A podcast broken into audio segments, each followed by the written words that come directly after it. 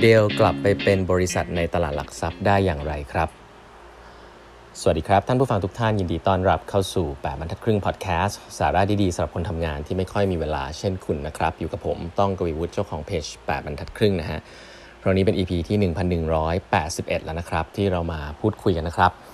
วันนี้ก็จะเป็นตอนท้ายๆ ของหนังสือ Play Nice But Win นะฮะที่เขียนโดย Michael Dell แล้วนะครับ ผมเล่ามาตั้งแต่การก่อตั้งบริษัทนะฮะมาจนถึงพาร์ทที่เป็น พาที่เขาจะต้องอคิดว่าเอาเอาบริษัทเดลเนี่ยออกจากตลาดหลักทรัพย์ เพื่อที่จะมาทำ transformation จริงจังนะครับ ก็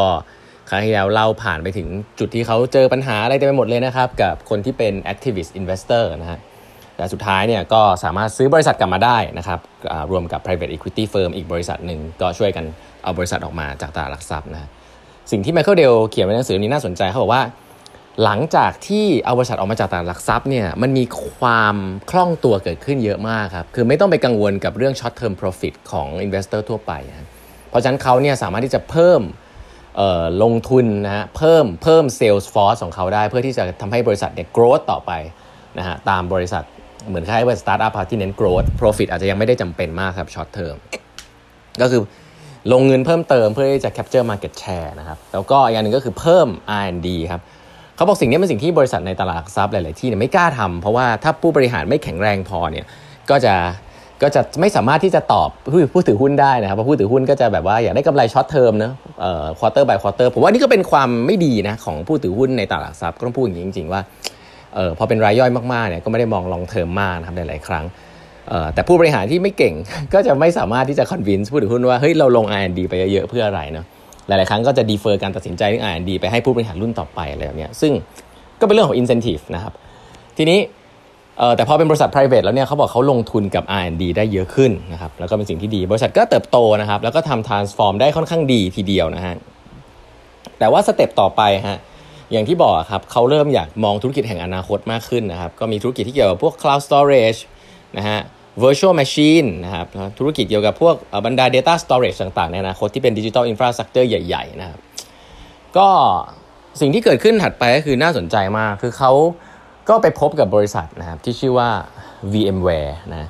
หลายๆคนจะคุ้นๆนะ VMware เนี่ยเป็นบริษัทที่ทำ virtual machine นะครับผมไม่ลงรายละเอียดแล้วกันนะ ก็เป็นเหมือนกับว่าเอ่ออะเป็น virtual machine แล้วกันนะครับที่เป็นเหมือนโปรแกรมที่สามารถจะ simulate การทำงานนะครับเราอยู่คอมเครื่องไหนก็สามารถจะ simulate เข้าไปในคอมอีกเครื่องหนึ่งได้อะไรแบบนี้ ซึ่งก็ดังมากนะ VMware นะครับ VMware เนี่ยเป็นบริษัทที่เหมือนคล้ายๆ spin off ออกมาจากอีกบริษัทหนึ่งคือบริษัทชื่อว่า EMC นะครับ EMC เนี่ยบริษัทที่ใหญ่มากนะครับแล้วก็อยู่ในตลาดหลักทรัพย์ด้วยนะครับอยู่ที่บอสตันนะครับทีนี้เนี่ยไมเคิลเดลก็รู้สึกว่า 2 บริษัทนี้เป็นบริษัทที่ดีมากนะครับแล้วก็เป็นบริษัทที่มี Market Share อันดับต้นๆเลยนะครับ รวมกันเนี่ยใหญ่กว่า Dell นะใหญ่กว่าบริษัท Dell ที่ที่เป็นบริษัท private นะตอนนั้นนะครับไม่ได้อยู่ในตลาดหลักทรัพย์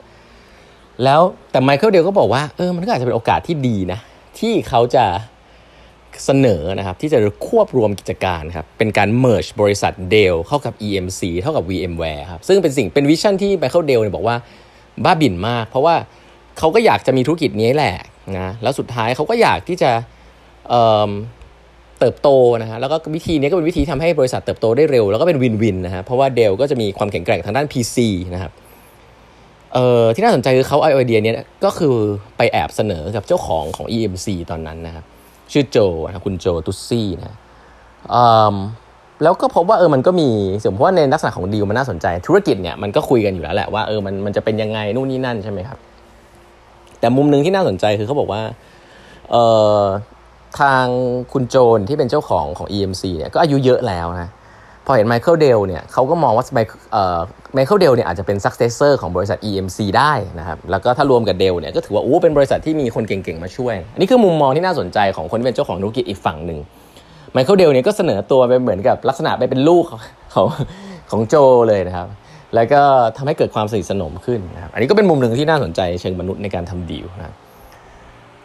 แต่ในขณะเดียวกันเนี่ย EMC เนี่ยเป็นบริษัทที่เนื้อหอมมากนะครับ มีบริษัทที่อยากจะซื้อบริษัท EMC เนี่ยหลายหลายบริษัททีเดียวนะฮะบริษัทหนึ่งคือ Cisco นะครับอีกบริษัทหนึ่งคือ HP นะฮะ HP เนี่ยเอ่อ Mac Whitman นะครับซึ่งก็เป็นคนเป็นผู้หญิงคนหนึ่งซึ่งเก่งมากนะครับเคยอยู่ที่ Yahoo มาก่อน Mac Whitman เนี่ยเป็น HP เขาบอกว่ามีช่วงหนึ่งเนี่ยที่บริษัท EMC เนี่ยจริง ๆ แล้วพิจารณาเกือบดีลจะจบนะฮะกับทางทางบริษัท HP อยู่แล้วนะครับเหมือนกับทาง Dell จะแพ้ดีลละ แต่สุดท้ายดีลมันเบรกครับดิวเบรกด้วยอะไรรู้ไหมฮะดิวเบรกได้วยว่าตอนแรกเขาจะทำสัญญาว่าเหมือนกับว่าจะ merge หุ้นกัน swap หุ้นกันนะครับก็คือเจ้าของหุ้นของบริษัทเอ่อ EMC ก็จะได้หุ้น HP ไปเจ้าของหุ้น HP ก็ได้หุ้น EMC ไป swap กันไปไปมาเนี่ยตอนท้ายเนี่ยบริษัท HP บอกว่า บริษัทของ HP เนี่ยมี value มากกว่าหุ้นมี value มากกว่าเพราะฉะนั้นขอพรีเมียม5%ละกัน ก็หมายความว่าหุ้นหนึ่งหุ้นของ HP เนี่ย สามารถที่จะแลกหุ้น EMC ได้ 1.05 หุ้นอะไรแบบเนี้ยก็เหมือนกับ ผมว่าในเชิงตัวเลขไม่ได้เยอะนะ แต่ว่าในเชิงของแบบการทำดีลทรงดีล last minute แบบนี้มันเหมือนเป็นการไม่ให้เกียรติครับ ว่าคุยกันมาตั้งแต่ต้นว่าเท่ากันนะแต่สุดท้ายก็มาบอกว่าบริษัทตัวเองมี value มากกว่า ก็สิ่งนี้ครับเป็นสิ่งที่ทำให้ดีลไม่เกิดครับ แล้วก็ทำให้เจ้าของบริษัท EMC เนี่ยไม่เกิดดีลนี้ครับแล้วกลับมาคุยกับ Michael Dell นะครับ Michael Dell เนี่ยเรื่องของดีลเนี่ยสุดท้ายมันก็ ผ่านไปเรื่อยๆนะน่าสนใจหลายเรื่องเรื่องธุรกิจ แต่มีเรื่องหนึ่งที่ผมอยากเล่าให้ฟังคือเขาบอกว่ามี meeting หนึ่งซึ่งสำคัญมากและเขาต้องไป present นะ Michael Dell เนี่ยนึกภาพเหมือนเป็นผู้บริหารแหละเก่งแหละดังคนหนึ่งแต่ก็ยังถือว่าอายุน้อยเนาะแล้วก็แน่นอน Joe Tucci ซึ่งเป็น CEO ของ EMC เนี่ยก็อยากจะวาง Michael Dell ให้เป็น successor นะครับของบริษัทที่ควบรวมอันนี้ สิ่งที่ Michael Dell จะต้องทำก็คือซื้อใจพนักงานของ EMC ให้ได้ ซึ่งก็เป็น senior เยอะมากเลยที่ไม่ได้ขึ้นมาเป็น CEO Michael Dell ก็เลยใช้เวลาเยอะมากนะครับในการพูดคุยกับคนในใน EMC นะครับบินไปคุยนู่นนี่นั่นนะครับทำความรู้จักเขาบอกใช้เวลานี้พอสมควร แล้วเป็นวิธีเป็นสิ่งที่น่าที่ต้องทำมากๆเพื่อให้ดีลมันเกิดอ่าอันนี้อันเรื่องหนึ่งอีกเรื่องหนึ่งก็คือเออเขาจะต้องมีการไป present นะ vision ของบริษัทที่ควบรวมนี้ให้กับบอร์ดของ EMC ฟังนะครับ ซึ่งก็เป็นผู้สูงอายุแล้วแล้วก็อาจจะต้องบอกว่า traditional หน่อยๆนะมีคนแนะนำเขาครับว่าเออเขาควรจะพูดอะไรนะครับ Michael Dell ก็ถามว่าเขาควรจะพูดเรื่องอะไรเออคนคนนึงแนะนำเขาว่า ให้บอกทันทีตั้งแต่ day one ครับว่าคุณจะย้ายบ้านจากเท็กซัสไปอยู่ที่บอสตันก็คือให้พูดว่าคุณแคร์มากว่าคุณจะย้ายที่อยู่อยู่บ้ายบ้านคุณจากที่อยู่เท็กซัสเนี่ยไปอยู่ที่บอสตันเพื่อดูแลบริษัท EMC นี้ ไม่ใช่ว่าคุณจะดูแลจาก จากจากจากที่ที่คุณอยู่คือเท็กซัสเขาบอกว่าเออนี่เป็นนี่เป็น advice ที่ดีที่สุดอันหนึ่งที่เขาได้เลย แล้วพอเขาพูดสิ่งนี้ไปเขาบอกว่าโทนใน meeting เนี่ยเปลี่ยนไปเลย เพราะว่าบริษัทบริษัทหนึ่งซึ่งคุณกำลังจะ acquire แล้วเข้าไปเป็น CEO เนี่ยถ้าคุณไม่ commit ที่จะย้ายบ้านของคุณหรือครอบครัวคุณไปอยู่ใน headquarter ของบริษัทที่คุณจะกำลังจะเข้าไปเป็น CEO เนี่ย ผมว่าคุยต่อยากอันนี้ผมว่าก็เป็นเกร็ดเล็กเกร็ดน้อยนะที่มาเล่าให้ฟังว่าเออสุดท้ายแล้วการทำดีลแน่นอนครับ business sense เนี่ย